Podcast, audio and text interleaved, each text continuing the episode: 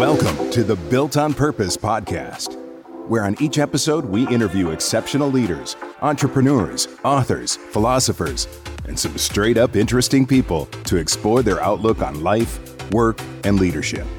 And now, here's your host, CEO and co founder of Y Scouts, Max Hanson. Welcome back to episode 77 of the Built on Purpose podcast, brought to you by Y Scouts. I'm your host, Max Hanson, the CEO of Y Scouts, where we find purpose aligned and performance proven leaders. Speaking of, today our guest is Trent Woloveck, Chief Commercial Director of Jushi Holdings and longtime veteran of the cannabis industry.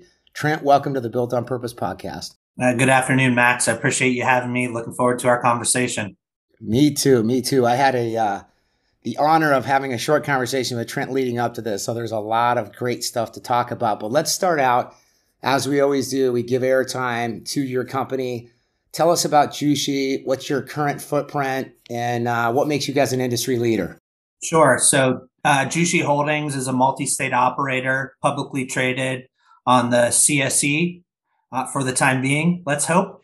Um, we've been public since uh, you know June of 2019 and uh, operate in seven states, uh, five of which are now vertical, with two operating uh, just retail. Uh, we are in Virginia, Pennsylvania, Massachusetts, Ohio, Illinois, Nevada, and California. Uh, we are vertical in uh, five of those states, as I alluded to, with retail in Illinois and California uh, as our two retail centric businesses. Um, you know, Ju- Jushi is um, one of, if not the most uh, well situated uh, companies in the cannabis space for growth over the next uh, 12, 24, 36 months, as really some of our core markets are still um, in that medical uh, aspect. Uh, with you know Virginia and PA um, approaching a, an adult use marketplace here relatively quickly. Uh, PA already one of, if not the best medical markets in the country. Um, you know, looking to to expand that, and then obviously with Virginia, um, you know, medical cleanup uh, coming and, and being implemented here this summer uh, with adult use on the horizon, uh, no later than one one twenty four, and so. Um, you know, we're uniquely positioned from from that perspective.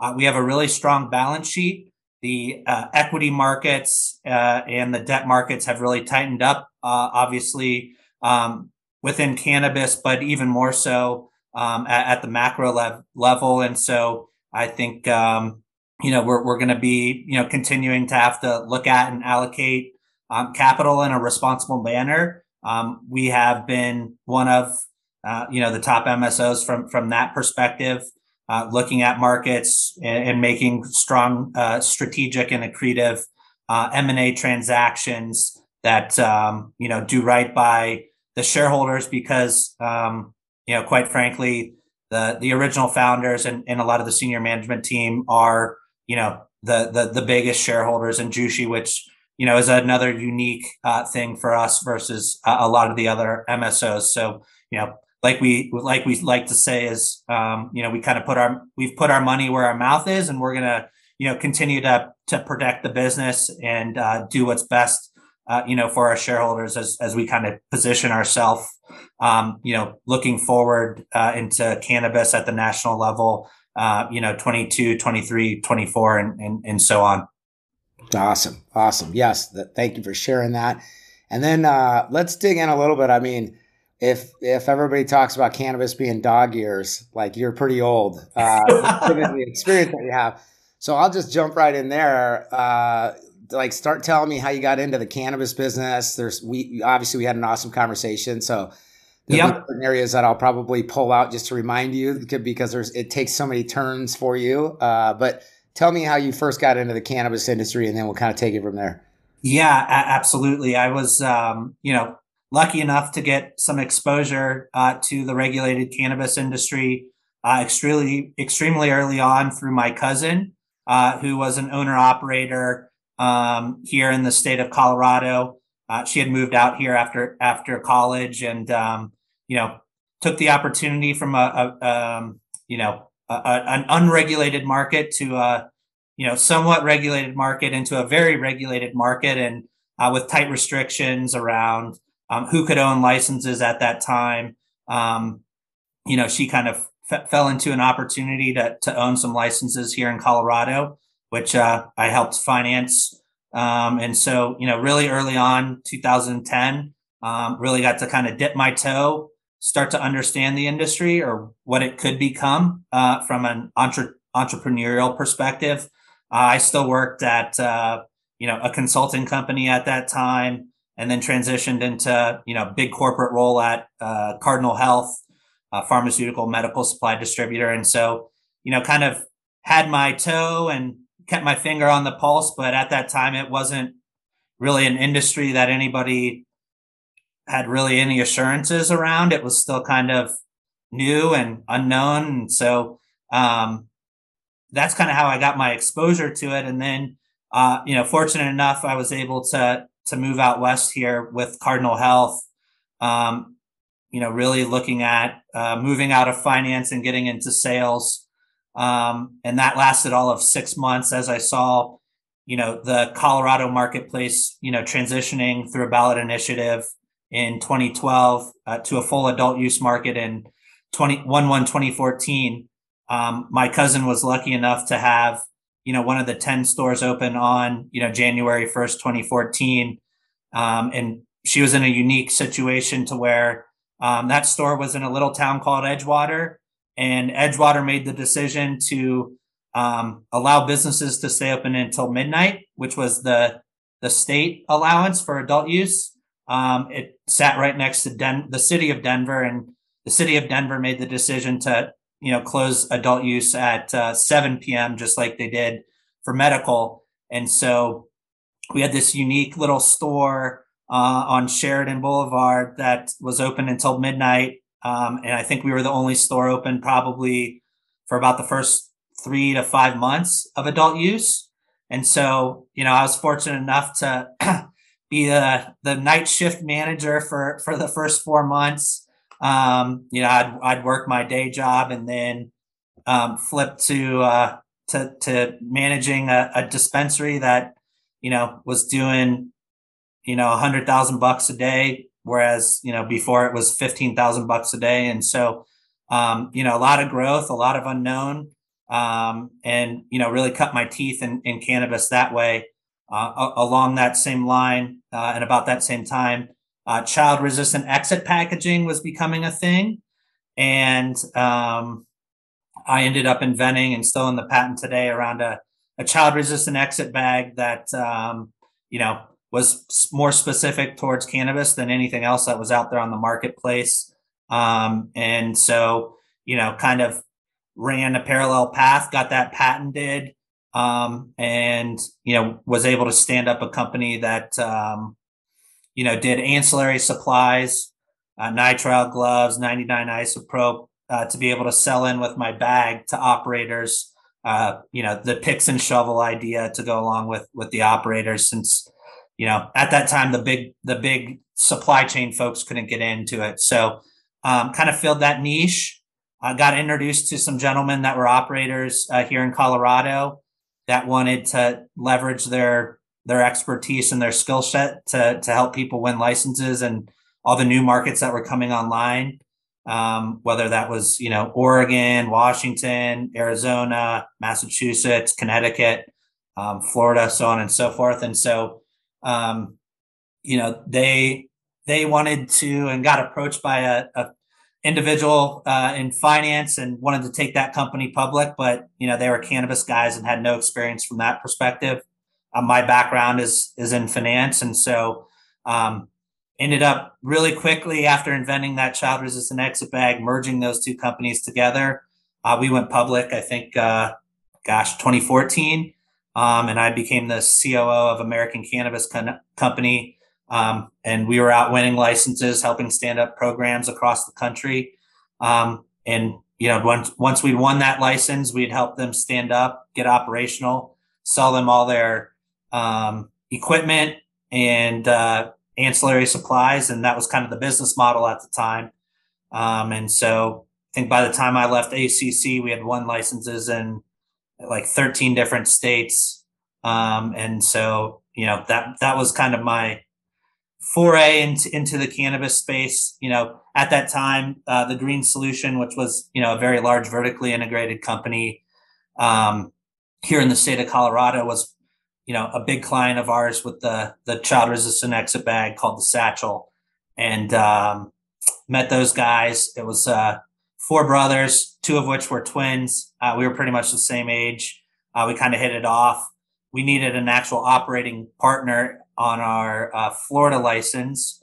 So uh, they came in. They won. We ended up winning a license, and uh, ended up joining uh, them uh, here in Colorado as the president of, of TGS National, um, and helping the expansion of of you know that business outside of the state of Colorado, uh, both here domestically and then also internationally, um, with a client of mine from from my ACC days, Denis Arsenault, who was uh, you know founder, former CEO, chairman of um, of Organigram. Uh, we stood that up. You know, we were running wild, winning licenses, doing our business here in Colorado, uh, Nevada, Oregon, Illinois, Florida, and uh, quite frankly, we just you know ran into the um, challenge of of raising enough capital to continue to grow the business in cannabis. Um, and we were, you know, fortunate enough to to get introduced to Jim Cacioppo, who's now our chairman CEO of Jushi in 2017. And uh, you know, that was kind of when he was bringing together everything that would eventually become Jushi, and uh, they ended up purchasing TGS National, so everything outside of Colorado. Uh, and I came over in that transaction in, in early 2018 and been running with Jushi ever since. Uh, so that's about as the 100,000 foot view as quick as I could do it, quite frankly. That was fantastic. That was fantastic. When I when we had our initial conversation, we have talked to some amazing guests uh, that have some great experience and even dating back pretty far. But I think the years that you got in and and what you did, and you know, in all the different states that you you know helped win licenses, uh, it's an amazing story. But talk about uh, I think it was interesting when you opened your Edgewater uh, dispensary. Like people were driving 36 hours and waiting in line. I mean, what like explains just how busy that was? hundred thousand dollars a day. Uh, know, was a lot of sales. I mean, what what was that like? Being uh, probably the only store you know that was doing those types of numbers. I would assume in the country at that point. Yeah, yeah, it was. Um, you know, we we had a five hour window where where we were the only store open in the world selling you know, regulated adult use cannabis, um, which, you know, I, we took very seriously and a, a huge honor and, you know, uh, something that was super cool. Um, you know, my, my cousin, it was, it was her store, her vision. Um, I, you know, I just kind of got to be there along for the ride, but, um, yeah, I mean, look, that, that first day, um, you know, people were driving from, you know, Maine all the way out here to, to Colorado to, you know, wait in a three, four hour line uh, to be able to buy, um, you know, cannabis. And I still remember to this day, uh, out the door for an eighth was $64.90 all in.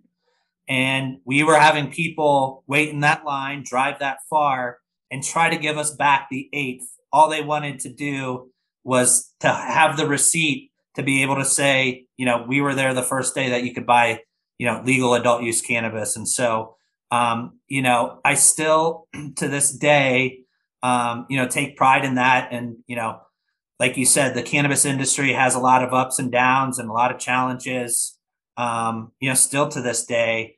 But, you know, being able to reflect on that um, and how far we've come as an industry, you know, get, gets gets me through uh, a lot of really, you know, hard and challenging, you know, times and situations uh, w- within cannabis. So, it's it's really cool to see how far you know a lot a lot of work by a lot of different people um, has gotten us to where where we have so quick in you know eight years quite frankly so um, it, it's it's exciting to see and and the reception from a a public um, and societal shift has just been astronomical uh, from from that perspective I, I you know I had to whisper on an airplane you know back then of hey, I'm going to set up and have a cannabis conversation in name a state. Um, I was afraid to say that. Now it's like, I put my earbuds in because I don't want to have conversations about it.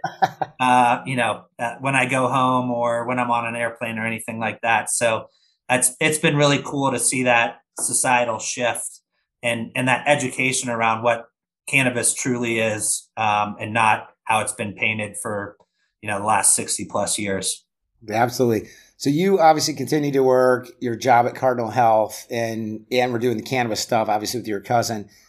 What was it like doing both, and what ultimately led you to saying, "Hey, I'm all in"? Yeah, um, you know, quite quite frankly, it, it was um, re- really the affirmation of seeing you know that flip from medical to adult use, knowing that this was a, a, a real industry with a real upside and a real product that people wanted. Quite frankly, you know, the my product proving itself. I got my patent. I had ASTM approval. Everybody needed it. Everybody came to it.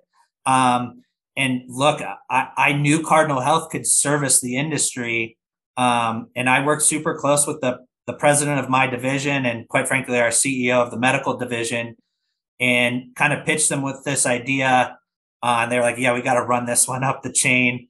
And, you know, 120 billion dollar business. I, I get it. They said no and so that that was something you know I've I've always kind of wanted to do was the the entrepreneurial route, and uh, just saw saw the opportunity and said, okay, it's it's time to go. Um, and you know that um, you know that that kind of push pushed me into saying, you know, this this is something real um, that um, is is going to continue to push forward in in every single state uh, you know, acro- across across the U.S. And so, um, you know, when I uh, the athlete in me, you know, um, goes, you know, face first into into everything, runs through brick walls, um, and and kind of allowing me not to to have that dedication or not putting my full full effort into cannabis because you you can't do it you know half-assed quite frankly um, it's it's a 24 7 365 gig uh, and i came to realize that really quick and that's you know, that's what pushed me in into the industry because uh, it was just necessary at the time and still is today, quite frankly. Absolutely. And not to take the spotlight off Jushi, uh, but uh, from our conversation, what I gathered is all those different states that you were able to figure out the different processes in order to win licenses. It sounded like went to, you know, probably just about every MSO that everybody knows by name. Again, we don't need to get into that. I, I don't want to take the spotlight off Jushi, but I, I heard all the states and I know all the MSOs in those states. Uh, what was it like? Uh, like, how different were all the processes and like, how did you guys finally figure out the right? Uh, I don't even want to call it a template because it wasn't necessarily templated, but sooner or later you had a, a, you know, functional system about how you went about winning license. But talk about how different it was in each state, what states were the most difficult. Um, you know, maybe a, a, approximate number of different MSOs that ended up with those licenses that you guys, uh, you know, figured out how to win. Oh man, um, yeah, I'm, I'm, trying to think back. Uh, Connecticut became an MSO, a very big one. Uh, there's a big single state operator in Massachusetts that became one. Uh, Illinois, we we won with a multi-state operator. Minnesota was a uh, became a multi-state operator. Um, you know, New York is my one downfall. I was 11th out of, we were 11th out of 10th. Um, the Florida became an MSO. Uh, but yeah, like, you know, I, I think, I think back then it was proving to the state that, yeah, you kind of did have the, the processes, the procedures, the S, the SOPs um, ready to be put into place. Uh, but you also needed that strong operator that had real capital uh, to be able to deploy uh, into that state to, to be able to stand up the business. And that's still a challenge today, quite frankly. Um, so I, I think, you know, for, for us back then, um, you know, kind of understanding and, and figuring out what was the most important piece, whether that was like a ground up build for your facility in Illinois or in Massachusetts, uh, you know, kind of doing TIs to an existing building. Each state kind of had a, a special thing that it quietly wanted. Um, so that that that that and finding the right local partner was was like the secret sauce back then. Um, now everybody knows how valuable these privileged licenses are. And so um, there's just a, a lot uh, that goes into it today um, and, and a lot more challenges. But, you know, what, what I like to, to kind of, you know, circulate and, and, and stand on is, you know, we've seen all these programs, we've seen how they've been implemented, we've seen how they've succeeded and quite frankly fell on their face. And so uh, being able to leverage you know that existing knowledge and then bringing all that together to help you know states like pennsylvania or virginia or illinois or ohio or you know all these states moving forward put the right program in place because um, you know the existing operators will help support and stand up a market but it's going to be all the new entrants uh, that come in that are going to to really supercharge it and you know quite frankly right now um, I'm not, you know, competing against a Cresco or a GTI or a Curaleaf or, you know, a Verano or a Trulieve or, you know, pick pick pick the MSO or pick the local operator. Um, you know, right right now we're competing against the illicit market, quite frankly. And so um, I'm running a 40 yard dash and I'm starting at the start line and I'm running a 40 yard dash the illicit market is starting, quite frankly, at the 20, uh, 20, 20 yard head start and running a 40 yard dash. It's just, it's tough to beat them when, when the right program's not in place. And you might as well kiss all the people goodbye that are now coming into the industry. And so, you know, being able to make sure we have fair, uh, fair uh, balanced, you know, legislation and, and regulation, I think is, you know, what, what we need to start working on from a, um, an industry standpoint, quite frankly. Yeah, are there any states where you feel like they their tax policies or their just their the processes how they set it up are helping compete against the illicit market better or is every state kind of in the same boat? I mean, I know California's a little out there just based on some of the stuff they've chosen to do and it made it a lot harder for legit operators. But are there any states like I mean you you know it all, you've seen it all, that you feel like, hey, this state went about the the I guess, the best way they could to give a legit operator a chance. Yeah, I mean, look, it's it's a crawl, walk, run method in in every single market. You you don't nail it right away. You know, whether that's medical, restricted medical to met to full blown medical to adult use, and then you know there's iterations all in between there. And so, yeah, look, look, I think um, it's been well documented in the state of Colorado, for example, that when we flipped to to adult use, price the supply hadn't caught up to the demand, and so pricing was really high, and the tax rate wasn't right. You know, we had 70% of the people in Colorado still purchasing from the illicit or the gray market and 30% from the regulated market.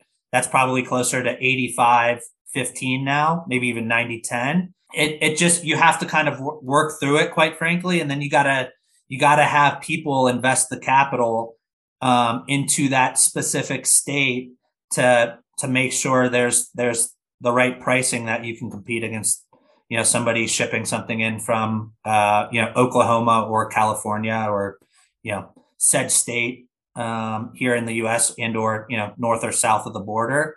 Um, there there are very very low penalties now with decriminalization across the country in many states and many cities to where it's you know a slight slap on the wrist. Um, that doesn't that doesn't help either uh, for the regulated market. Um, and so you know I, I think I think look Illinois is a is a really good example of it's probably a five to four to five billion dollar marketplace cannabis uh, in total. You're you're at about one seven to one eight right now of regulated cannabis sales, and so it's it's quite frankly it's just that price gap. And you know they have a 30 plus tax at the end sale to a consumer um, and people are getting scaled to meet that supply. So you'll get you'll see that get cleaned up and you'll see that get closer and closer to a four billion dollar market. Uh, massachusetts does it pretty well. They just didn't have enough um, stores off the bat. And same with illinois it wasn't enough stores off the bat to you know be able to really capture the the, the whole marketplace. And so yeah I, th- I think i think we're all continuing to figure that piece out i don't think there's any one perfect state that's rolled it out but we continue to get better we're we're all flying the airplane. We're you know we're all building the airplane as we continue to fly it. I don't I don't think there you know there is any one said state that's done it perfect. We all continue to to get better and le- and leverage our our learning experiences moving forward. Yeah, absolutely. You know, one of the things we chatted about before, which I thought was interesting, was uh, you know obviously you got to give yourself some credit, which I think you do. But you also talked about your age, like you know you were kind of at the perfect age. Maybe the guys that you know you met in at American were roughly the same age, where you're kind of still young enough to take a risk in case it didn't work out. You could still, you know, go do something else. And so I thought that was interesting. I've never really talked about this on the show, but when I look back and I think about, you know, the folks that have stuck it out as you have through, you know, thick and thin and really fought for some of these licenses and done some of the stuff you did, they are relatively young. There's really not, you know, not to say there's not some older guys now or older women and men. Uh, but I remember you talking about how much did, uh, you being the age that you did play into like the dynamics of the people you ended up, you know, doing all this work with? Yeah, it was um, like like you said. I, I felt like I had a good enough benchmark and underlying from my days at Protiviti, and then you know, big corporate uh, experience with with Cardinal Health, where you know I'd kind of reached an uh, re- reached an apex of, hey, is this going to be my full career? Which I just didn't want to do. Um, but at the same time, I could have gone back into you know big corporate and and and kind of played this off as something. Hey, I, I just I wanted to do my entrepreneurial thing. It just didn't work out. Um, and so you know that was you know gosh I was I think I was 26 at the time, 27 at the time, and uh, you know it was it was kind of like that now or never moment. And so you know right decision uh, looking back on it now, but um, you know, as we continued to grow the businesses uh, at at TGS, quite frankly, the Green Solution, um, you know, we we were relatively all the same age, and so as the markets continued to, to grow and we couldn't access traditional financing, we had to go to you know private you know individuals and or you know family offices and so on and so forth, and and we just kind of hit a ceiling, if you will, because you know, we we were still, you know, kind of younger, inexperienced guys, and so um, we kind of hit our our uh, you know like ceiling, and so we had to start leaning on older um, individuals that that had a little bit more experience from allocating capital or or had those rolodex, if you will, to to access that kind of capital, and so it was kind of just the the per the perfect storm. And you know, a, as you alluded to, um, as the industry has become more mature and more stable and more real, um, if you will. Um, you know, you we've seen it at Jushi um, over the last you know 12, 18 months. You know, we're we're hiring people like you know Leo Garcia Berg and Brendan Lynch um, from an operational perspective to where you know people with real careers are now looking at cannabis and saying, you know, it's time to jump in. And, you know, th- those guys are top, you know, top notch operators, something I'll just never get to. And being able to take, you know, what was a subscale business and growing like crazy to now scale it, um, I think is something that is a very unique skill set um, that, you know, you're starting to see in cannabis um, need to continue to execute and grow on. Um, and so it's it's been kind of a really cool uh, evolution of people that come into the industry and people who are looking at the industry versus, you know, like you said, some of us, you know, crazy folks that have been in it for a long time, you know, we could take a little bit more of a risk because we didn't have, you know, a lot of responsibilities, if you will, from a, a family perspective or a career perspective or anything like that. So it's it's been cool to mesh all that together. Yeah, absolutely. And talk about because I think everybody quickly forgets about uh, talk about how different the and how much bigger the risks were in 2013 14 ish a little bit before that uh, yeah. cannabis compared to now because i think it like i said it's been it's been so normalized in a way and i know we have a long ways to go but the we had a conversation about this like what things for you personally were different because you were in cannabis back then yeah um a hundred thousand dollars back then went a lot longer uh, than a $100,000 today from a business perspective, period. um, the cost of a business, the scale of a business. Um, you know, we've in Vir- just for example in Virginia, you know, we've we've built out a facility that costs seventy five million dollars to date, and we'll probably pump in another one seventy five to two fifty. You know, getting ready for adult use. You know, one one twenty four. I like that's a, a an astonishing number uh, to to me or to anybody that's operated in the industry versus you know 100 light grow back in 2013 2014 you know just the scale is has has exponentially gotten a lot bigger. And so therefore you know the automation and all the equipment and technology and running that is is just skyrocketed. Um, you know that's on the business perspective. Um, you know personally gosh i don't even know how many banks i've been kicked out of. That doesn't really happen anymore. I got booted out of td ameritrade. That doesn't really happen anymore. Um, you know, I can't, I can't apply for a loan for a car, even though I had as much cash left on the loan in my bank account. I had to have my dad co-sign for it. Yeah, that was that's a little embarrassing from time to time.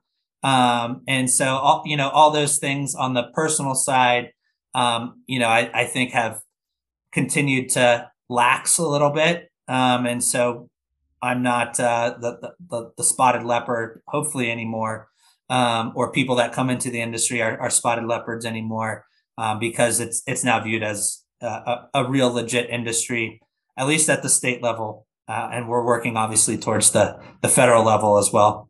Got it. Yeah, no, it's uh, man, it's crazy, uh, crazy how time has changed uh, in normalized stuff, but it's really good to see as well. And you guys, you know, you talked about this. You know, bringing in some professionals that have, you know, come from some other industries that have really understand scale. Uh, you mentioned uh, Leo Garcia Berg. I think he's your COO, if I'm not mistaken. And then, you know, you guys are um, just from a, uh, where you guys are headed. You have, um, was it 248,000 square feet uh, Q1 of this year, and then approximately moving that to 330 square feet by the end of this year. Was, were those numbers right? Yeah, that those are um, you know kind of on our grower processor side. Um, you know, scaling up as you know our core markets, which which is Virginia, PA, and Illinois. Um, you know, in in cannabis, it's not just you flip a switch, press a button, and you produce more widgets. Um, I think that's a, a misconception. It's an agricultural crop, and so you have to very carefully and strategically execute on scaling um, your facility along with how the maturity of those of those states are coming, those programs are coming. And so, you know, we we've done that extremely well, and and we're kind of in that ramp up phase right now for um, PA and VA. Um, you know, good mature medical markets um, that you know when you see a flip to adult use um, on these East Coast states, you know, you're talking about, you know, in in in Virginia we have like a 50 bip um, you know acceptance rate from a, a, a, patient perspective versus the total population. Typically that gets to about you know three to four percent uh, for a mature medical market. That's kind of where we're at um, in in pennsylvania. And so when you flip to an adult use market you know you're typically at you know 10 to 12 percent uh, of acceptance versus the total population uh, that are going to use cannabis. And so you know you're talking about a you know, a 4x at least in Pennsylvania, and you're talking about got a 20x in in Virginia, and so um, having to get to that scale to be able to supply um, and, and, be one of the big providers early uh, to get that return on capital that you're putting in there is super important. And so you you, you mentioned Leo Garcia Berg, uh, who comes from you know McKesson and and then you know 10 years at AB InBev um, being able to scale a facility that's going from, you know, 50,000 square feet of canopy to, you know, 100,000 square feet of canopy to 150,000 square feet of canopy, um, all the processes, procedures, um, you know, developing what, what we call like the Jushi way uh, to have those all standardized across the multiple states that we operate in at that scale, you know, is something that, you know, he and, and our national team are are working extremely hard with the you know the local teams, the local operators, uh, to make sure that you know everything is dialed in and, and standardized as we continue to to scale um, to to meet that demand that's you know coming in those you know those two markets. Um, and, and then you know we made our acquisitions in Massachusetts and Nevada with op- existing operators that we hope to drive efficiencies um, in and and and and have those markets you know continue to to scale as those mature in that uh, kind of adult use versus um, illicit market sales um, in, in, in those states as as you see price compression come, but you know you're eating a bigger piece of the pie. Right, right. And you guys, uh, your goal is 50 stores by the end of two, uh, 2023. Is that is that right? Correct. Okay. And so, you know, with with that comes obviously scale. Um, and and Brendan Lynch is, you know, our EVP of of of retail. Um, you know, he took Anthropologie from two stores to 177 stores, and so, you know, being able to um, operate in a retail setting um, is not the easiest thing um, in, in, the world. And so, you know, being able to, um, you know, have that and, and go from you know 10 stores to 20 stores to you know now we have 32 operational stores to 50 stores um, is uh, you know another monumental task that you know it takes people p- period. Um, and, and, that's you know number one number two and number three within this industry that i think a lot of people miss. It it all comes and stems from um, the the people uh, that that work in the facilities that are you know whether that's forward facing from a retail perspective, because you know we have to ed- continually educate people, um, manage people at scale um, in, in, retail, but also you know grow and produce standardized product on on the GP side. Um, it all comes back to to the people, and like I said, we are kind of flying the plane as we build it um, from the regulatory side, legislative side, but also from the business side there is not one single person in this world that has grown 150,000 square feet of canopy in a re- in a regulated cannabis market.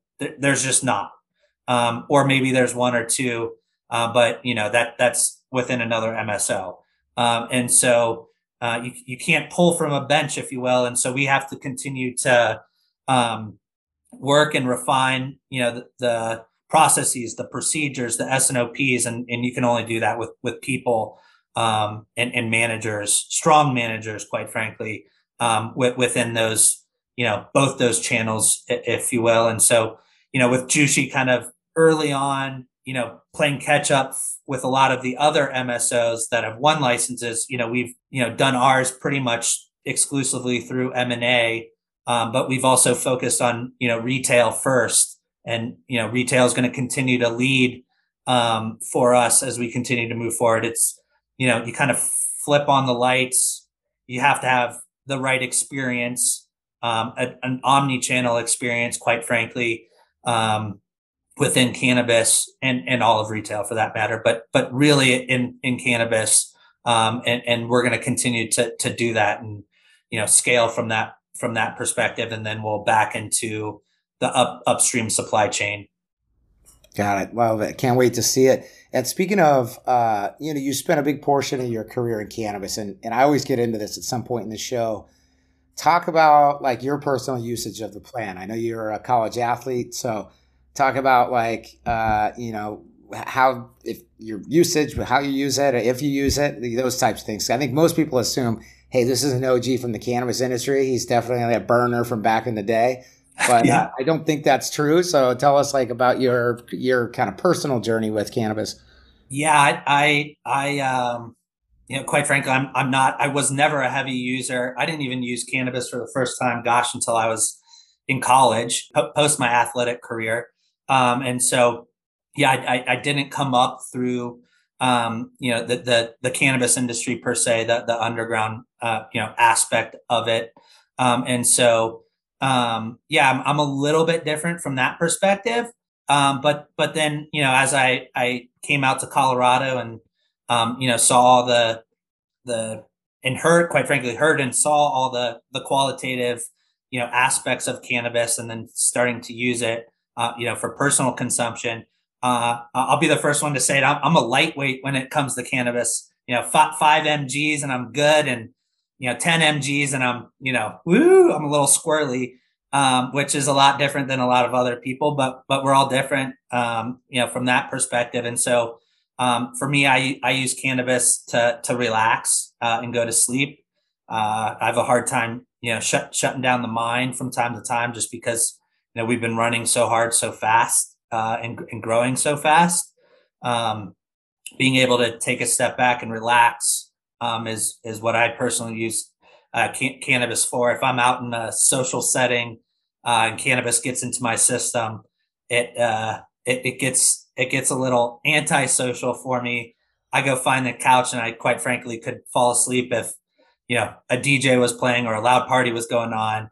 Um, that's just that's not my thing for for cannabis. I'm I also consume alcohol, and and so that's kind of my social aspect, and then uh, cannabis from a, a, relaxation sleep perspective. So um, it it it's different for everybody, and and look, I think we're all you know continuing to to use it and understand uh, the plant from a, a different perspective, uh, both on a on a pain on a pain aspect and over the counter aspect, uh, an alleviation aspect, and you know what what I like to tell people all the time. You know, somebody that was you know pretty addicted to pain pills back in high school and and into college tore my tore my hamstring. That you know that's pretty much what ended my sports career.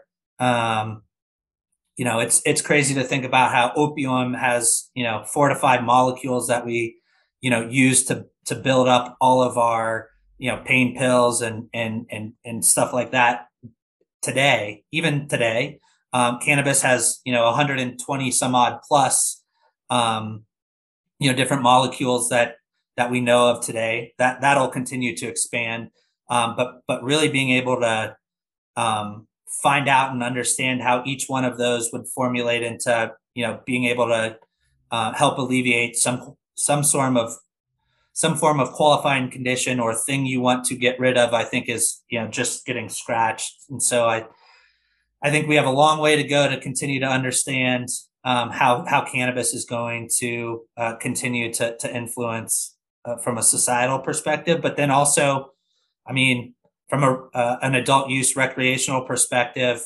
um, would I rather consume cannabis or would I rather go drink a fifth of vodka? Um, you know, no no calories in cannabis, no hangover with cannabis, um, and so you can see all the you know the aspects of of why I think you know cannabis with the you know my generation and younger is is really starting to to catch on versus you know alcohol use or, and or some other you know forms of of you know stress relief anxiety relief so on and so forth so it's a really kind of cool aspect that i think is just really kind of uh, scratching the surface of, of where we're going to be, you know, moving forward for cannabis. Yeah, absolutely. And uh, I won't necessarily hold you to this, but I ask this often, and I think you're the person, the per- perfect person to ask this question. But where do you see the cannabis industry in five years? So I'm, I'm pushing it out there on purpose, a ways, but like, where do you see it in five years? I know this is a this is a hard one. Everybody's like, man, I don't know. It's taking so many twists and turns, but You've been in it for a long time. Uh, I I can't wait to hear kind of what you have to say. I don't know how, how far you'll how much detail you'll get into, but where do you see it in five years? Well, you you know, if you go back five years ago for all my interviews uh, in you know 2014, 2015, 20, 2016, I was dead wrong then. So I appreciate you giving me the opportunity to you know now uh, predict five years in the future, so I can say, oh hey, I see, I was kind of right, not all the way back in 14.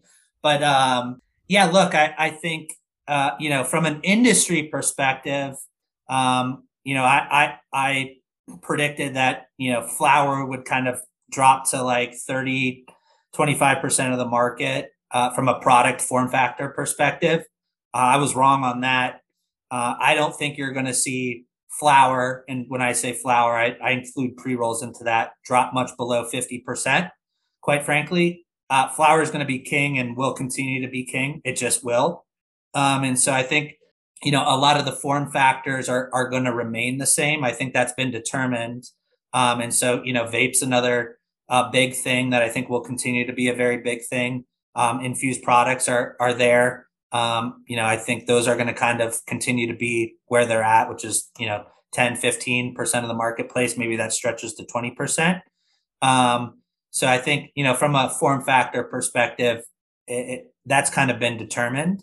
Uh, again, the formulation I think still has a long way to go. Um, and so that that's on the consumer side, I guess you could say, and really how how I, I see that going. Um, you know, cannabis in general, I think you're going to you know continue to to see you know states have to take a leadership role in um, progressing adult use programs uh, in each one of their respective states, um, putting a program that works for them, uh, because I don't think you're going to see um, much uh, movement from a federal level on full legalization for for adult use um, at, at, all. I definitely don't think you're going to see any interstate commerce or anything along that lines. I think you're going to see, you know, incremental uh, wins at the federal level, starting with safe banking uh, sooner rather than later. Um, you know, in the next maybe six to 24 months. Um, and, and, and that'll kind of be a, an incremental step. Uh, it just has to happen. Uh, I think at, at, at the federal level for midterms and so on and so forth, a lot of dynamics in play there. Um, but, um, you know, I, I think you're going to see still status quo for the next, you know, really 36 to 60 months. And by that time, you know, you're going to have 30 plus states that are going to have some sort of adult use program. And then at the federal level you're you're just going to kind of get uh, a wiping of the hands if you will to say we're going to leave it to the states and uh, so so be it. Man that's a that's some pretty good detail and, and it makes sense what you're saying. Yeah and and and, and look to add one more aspect to that these states are you know having billions of dollars invested into them from an infrastructure perspective uh, for their cannabis programs uh, they have, you know, tens of thousands of of jobs being created within the state, um, and they're garnering hundreds of millions, if not billions, of dollars of tax. You know, as they continue to ramp up to adult use, and I just don't think at the state level, uh, state legislators are going to let that go very easily because of federal normalization, and so um, I, I, think that's going to be much harder nut to crack uh, than a lot of people think. Absolutely, absolutely. Uh, tell me about uh, like personally, like what personal habits, daily routines, rituals have made you a good leader and business person today? Is there anything you consistently do that you feel like has benefited you to be very productive and continue to drive uh, the the businesses that you are? Yeah, I, I think um, you know, kind of twofold. Um, and I'll, I'll start with, you know, a little bit of the entrepreneurial piece and and the building of the business piece because that's a very different mindset versus I think now where we're a little bit more of a mature business. We have you know fifteen hundred plus employees. Um, you know, on, on the entrepreneurial side, kind of startup world, um, setting goals and expectations and then you know running through any and all obstacles uh, to achieve those goals is something that you know is very you know near and dear to me and, and something that you know it, it you kind of put the blind you have to put the blinders on in cannabis because there's always these new shiny objects that that pop up um, and i'm sure in other industries too um, but but staying focused and, and executing on on driving to those you know three to five goals is something that's super important, both, you know, short term goals, but then long term goals as well. Um, that's just what you have to do as an entrepreneurial or, or startup um, individual. Um, and, and, you know, now as we continue to, to build the business uh, and expand, um, you know, being able to, to let aspects go that have, you know, people that have, you know, built careers around uh, and knowing when that time is uh, to to be able to to bring in the right person to you know continue to scale the business um, is is super important as well. I think that's why we've done so well at Jushi. We we kind of know when to let things go. Um, as a as a management team and bring in the right people to continue to execute and scale the business.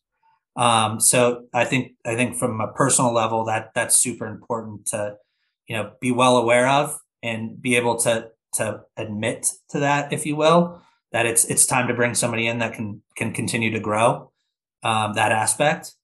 Uh, I, I also personally, um, you know, have very recently, you know, taken up you know breathing exercises and finding time to just spend 15 20 minutes um, you know centering myself and, and being able to to re- relax and clear the mind of any and all things that are that are going on. And so um, you know found that to be super helpful. And and what what do you do outside of work? Not the breathing anything else you do outside of work that over time as you've matured as a business person to help you stay balanced and can, you know productive and not overly stressed about uh, continuing to drive businesses as aggressively as you have been? Um, no, it's been work 24 7, 365 for the last uh, eight years, quite frankly. But uh, no, when, when I do catch a break, uh, you know, golf and skiing are, are two big, big things for me. Um, I'll still network on them. Don't get me wrong. Uh, you know, tra- travel is a big thing. Along with travel is is reading. Um, so being able to to kind of catch a break uh, and read on on the on the plane or or you know at the beach, so on and so forth. But um, you know, ne- never losing focus on on the business has has been something that um, you know ha- has treated me extremely well from a, a startup entrepreneurial um, you know as- aspect, quite frankly. Got it. And this is this is truly the final segment here. We uh, we have a leadership model for hiring that we use at Y Scouts to evaluate great leaders, and the buckets they fall under is relentless learning, developing others, and driving results.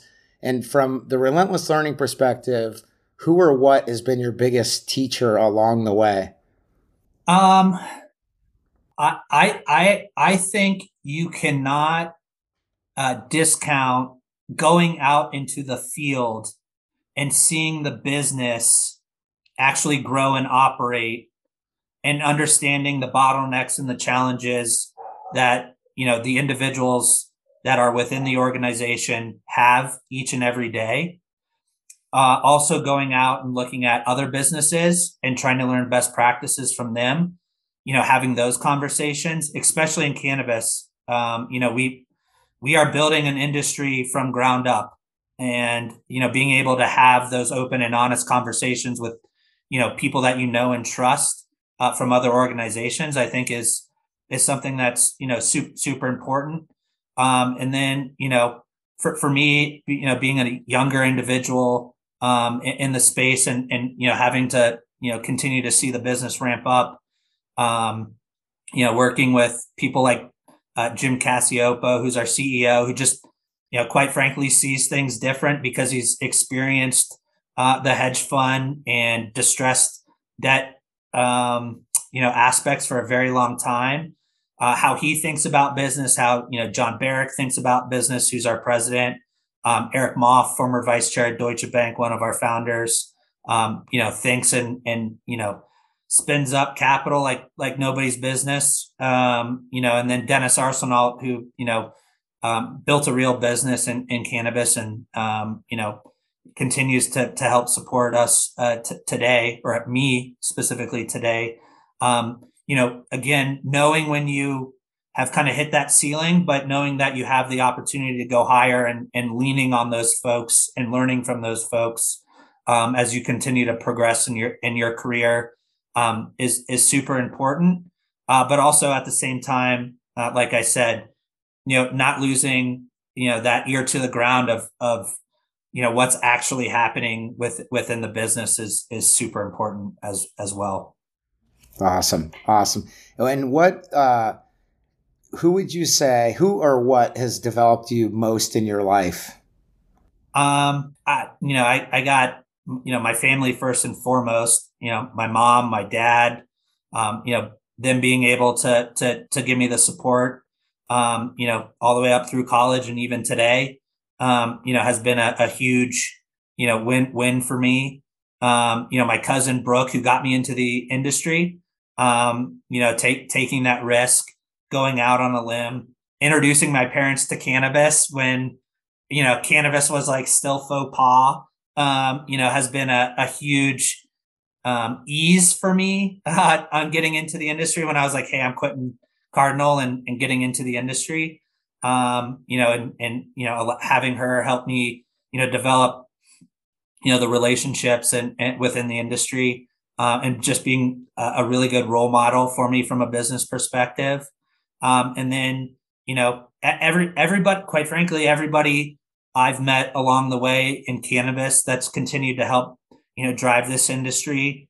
Um, you know, all the way back from my original partners who who believed in what we were doing, um, to you know Eric Mauff, who uh, you know former found who's our founder, former you know president John and Jim. Um, you know, those guys have really helped me, um, you know, take cannabis, uh, but then supercharge it into, you know, real life business acumen.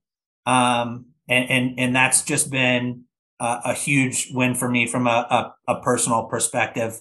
Um, I get blamed for being like the gas pedal guy uh, with, within um, you know the organization, and I get told all the all the time that I'm you know way too optimistic um, on, on certain things. But they they help me dial that back in and, and really think through um, you know the the downsides of of a lot of things that quite frankly I was just too naive to understand as a you know a, a young business person that just you know kept pushing and pushing and pushing. So um, you know I, I owe a lot to, to to all those guys as well.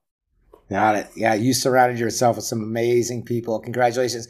What what what would be your biggest success to date? I mean, if you're the gas guy, and I'm kind of like that too, I don't stop as much as I should to celebrate wins. But like, if you could, what what would be a good win when you look back? Or like, what was a point that was significant for you personally uh, that you achieved? Um, I I think it would be the turning point of Jushi is when we were able to acquire the grower processor and three stores um, to vertically integrate in Pennsylvania um, through COVID. So uh, we were able to to purchase that from uh, Vario, um, but also during that time um, we were able to raise money and and get people to trust us to you know put money to work in cannabis. When you know we went public at 275, we were down at 70 cents, and um, you know that's been a big thing I, I, go i go back to all the you know i go back to all the work on getting states to to flip into a program medical uh, adult use uh, and i still have a, a few more states to go on on that front but we'll get there in pa and va uh, and and you know i'm going to continue to make sure we put as as many people in the right position to succeed in building a cannabis business uh, so they can create generational wealth um, off of off of the plant. Uh, and so uh, a lot of work left to be done. Um, and so I think once once PA and VA get done for adult use, um, th- those are going to be my my my my coup de grace, if you will, on on you know getting the first you know southeastern state uh, to to implement an adult use cannabis program will be pretty cool. I'm super super pumped about getting that that one done for sure. Awesome, awesome. Well, Trent, you've been an amazing guest. Like I, I could go on for uh, just you've just shared so many awesome things. I want to uh, thank you for your time, um, and hopefully we'll be. I'll, I'll, keep up with you on the progress of uh, these other states and milestones that you're talking about. Um, you've been listening to the Built on Purpose podcast brought to you by Y Scouts with Max Hanson. You can find all of our past and future podcasts at yscouts.com. Thanks again, Trent. I appreciate your time and uh, best of luck until the next time. Thanks, Max. Have a good one. Thanks for listening to the Built on Purpose podcast, where on each episode we interview exceptional leaders, entrepreneurs, authors, philosophers, and some straight up interesting people to explore their outlook on life work, and leadership. You can hear any of our previous shows 24 7 wherever you get your podcasts.